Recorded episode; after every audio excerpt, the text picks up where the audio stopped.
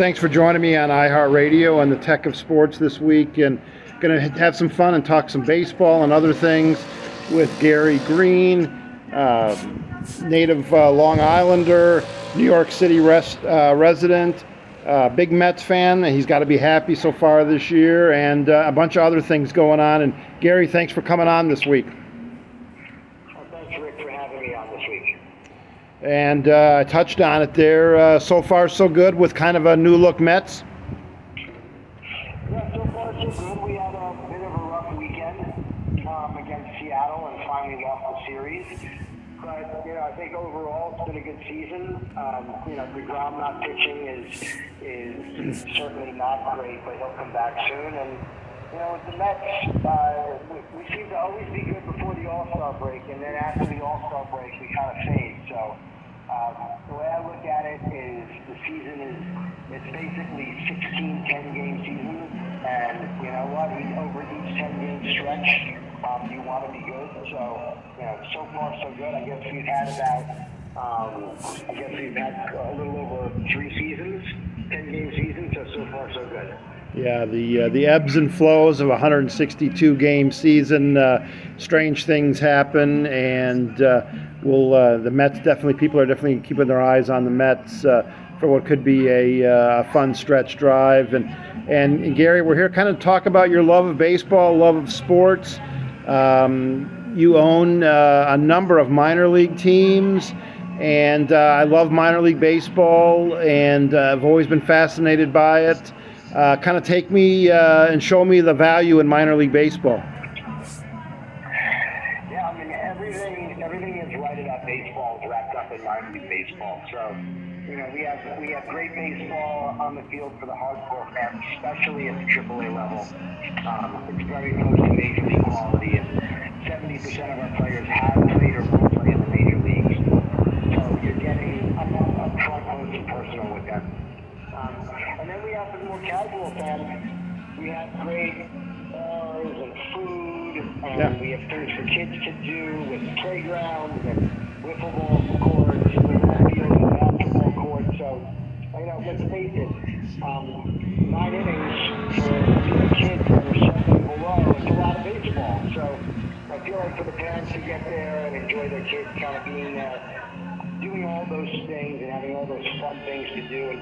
kids out of the house and not watching computer screens is really great. And, and we bring something different to the table than Major League Baseball, and that is more entertainment with baseball as a backdrop um, instead of baseball being first and foremost. And that's and that's fun. And that, that's a lot of fun. And you know, it's, it's just it's, it's a different feel, different vibe. It's closer to the game, and it really plants the seeds for a lot of America as far as following Major League Baseball later on in their lives. Yeah, I know it did for me, and uh, and really, you didn't even mention it. The affordability factor uh, for minor league baseball is really hard to beat. Yeah, thanks for bringing that up. I did fail to mention that um, tickets are a lot less expensive. Um, the, the food is less expensive. You know, we just have lower overhead, so um, and we don't pay the players. So, so yeah, it, it, from a family standpoint, it's a lot less expensive. And the great names of the teams, uh, Gary. Your team's the uh, Omaha Storm Chasers, um, Richmond Flying Squirrels, Montgomery Biscuits. Um, the, the communities really uh, and and baseball fans even maybe not even maybe non-fans really uh, really love those nicknames. Yeah, no, they, uh, minor league merchandise is fantastic. Some of the names are really amazing. It's interesting because when the minor league team mirrors a major league uh, major league name, um, the Staten Island Yankees used to be an example of that. Uh, I think it's not as much fun. I think it's more fun than we when we independently have our own name. And, you know, Storm Chasers was perfect for Omaha. The Flying Squirrels was such a great name in Richmond, and you know, people initially went on social media and said they hated it, which is which is really the that's really the sign of success. yeah. If you get people on social media saying they hate it, you're going to be successful. no doubt about it. Uh, love those nicknames. We're with Gary Green baseball fan, somebody involved intimately in the sport of baseball and, and has a passion for it. Uh, Gary, you also own a uh, kind of a tried and true baseball publication, Baseball America. Uh, now a digital platform with with um, major and minor league baseball. Um, what's the uh, what's kind of the lure still in, in, an age where everything's on our phone right in front of us? Uh, where where are we right now with Baseball America? No, it's a great question. At Baseball America, we've taken the past uh, three or four years to go from uh, really a print publication to a digital platform and converting as many people and fans as possible over to um, to digital. You know, baseball's got a little bit of an older fan base, so the older fan base still prefers print. So we're continuing on with the print while we really push folks to transition over to digital. And you know, baseball is going great. We have the same headwinds as baseball, trying to make the game and the fans younger, and we've been succeeding with that. And it's great that we get such cooperation from MLB while being independent from MLB. Sure. And nobody covers minor, minor league baseball, high school, college, international like we do. Our editorial staff is absolutely the best. It really is. Uh, I love reading and, and, and catching what's going on each day and each week. Uh, again, with Gary Green, touching on a bunch of things, baseball, and, and uh, Gary, also, I know you're like me, you're a sports and baseball collector. Uh, the collecting industry has boomed uh, in the last few years. Is that going to continue? Where is that going? And uh, you know, not only for collectors but also uh, these investors. Um, so far, so good. But uh, as as we've seen in the past, the bubble could burst. You know, I think the card bubble did burst um, a little bit um, earlier this year and last year. I'm not really big into that. To me, I always collected things that were one of a kind, that reminded me of great moments in Mets history. And I collected for the love of it, not necessarily investing in the value of something. Um, so as far as where the industry's going, Fanatics is taking over everything. Yeah. So they're in the NFTs, they're in the baseball cards. Um, um, I'm proud to say that we actually have a new baseball card deal with a with not with Fanatics. It's going to cover um, uh, some of the younger players, and it's independent from that, and, and we're excited about that. Um, so, uh, yeah, I think Fanatics is really going to control where the market's going. And to tell you the truth, I'm really not an expert on collectibles. I collect things that I personally love, and really haven't done it uh, to invest for future profit. Yeah, I mean that's that's kind of where I am too. Again, I look at kind of maybe the value of things just as a as a side eye looking at it, but uh, really the enjoyment in in uh, in memorabilia, I think, is just being a collector.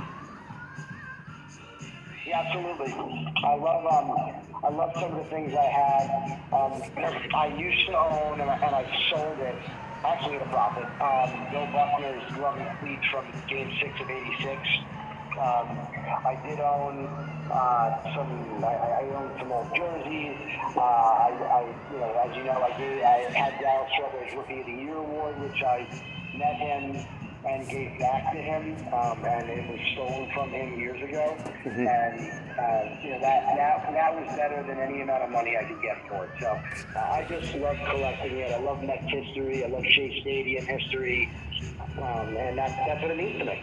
Yeah, a lot of a lot of collectors trade up to get uh, other things that they want or to get additional things. Nothing wrong with that. And we're wrapping up here with Gary Green. And Gary, you also have a contest, a sweepstakes where uh, where fans can uh, uh, team up. You've teamed up with JetLinx and kind of explain what's going on with that.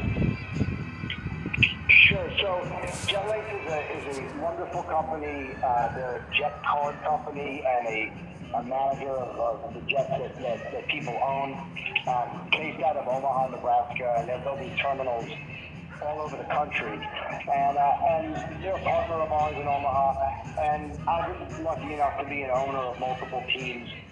And part of that great ownership experience is being able to go behind the scenes in the locker rooms and with the players and, um, and really enjoying that. And so uh, I thought of this, and it hasn't really been done in sports that I've seen. I've done some research on online. Is I want to take a, a couple of lucky fans for each sport and take them on a private jet and let them feel like an owner and get that same lucky feeling that I have every day that I own these teams and go behind the scenes uh, with these teams and with these players and get to experience with what, uh, what I do. And, and really it's about every fan being able to feel like an owner as much as possible. And that's, that's the way I live my ownership life is I want to touch as many fans as possible and talk to fans as possible, many fans as possible, and really connect with them. So this is just an additional touch point for me personally that I could uh, I could give. Yeah, uh, making memories, Gary. That's what you do. That's what baseball's all about. Making memories for fans Absolutely. that will uh, stay with them the rest of their lives. That's really invaluable. And and as we wrap up here with Gary Green, Gary, you're uh, you're the biggest Mets fan I know. Maybe uh, uh, what's your who's your favorite colorful Mets player? Of all of all time, I, I have a couple, uh, but who do you? Uh, maybe wasn't the greatest Mets player, but uh, someone that uh, brought uh, a lot of memories to people or was fun to watch.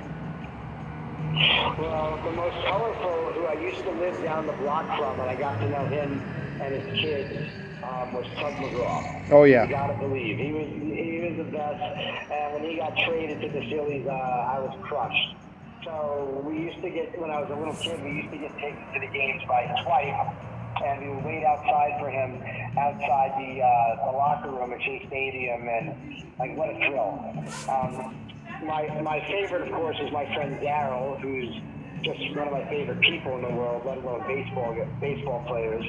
And on today's team, you know, Pete Alonso is the best, even though he had a really bad at bat yesterday to end that game against Seattle. Um, I've met him on numerous occasions, and he's just a good guy. He's just a genuinely good guy. When he I own Baseball America, all he wanted to do was talk about how great it was that we covered him when he was younger and all the great coverage we give. And, you know, why, why don't minor league baseball players make more money? And then he said, but I have a question for you. Why did you tell everybody I couldn't hit a curveball? That just wasn't true. And we had a good laugh about that. We had a very good laugh about that. So, what a great kid. Yeah, Pete's a great guy, and I always admired the longevity, Gary, of Rusty Staub. Yeah, Rusty was great. Rusty used to visit. He visited before he passed. He visited the suites all the time at Citi Fields, and uh, such a nice guy. Great guy, and uh, you're a great guy as well, and doing a lot of great things. Gary, we'll put all the links in the show notes, and appreciate you coming on and a few minutes of your time. Thanks so much for having me. Great to talk baseball with you today. Great, always fun. Thanks, Gary.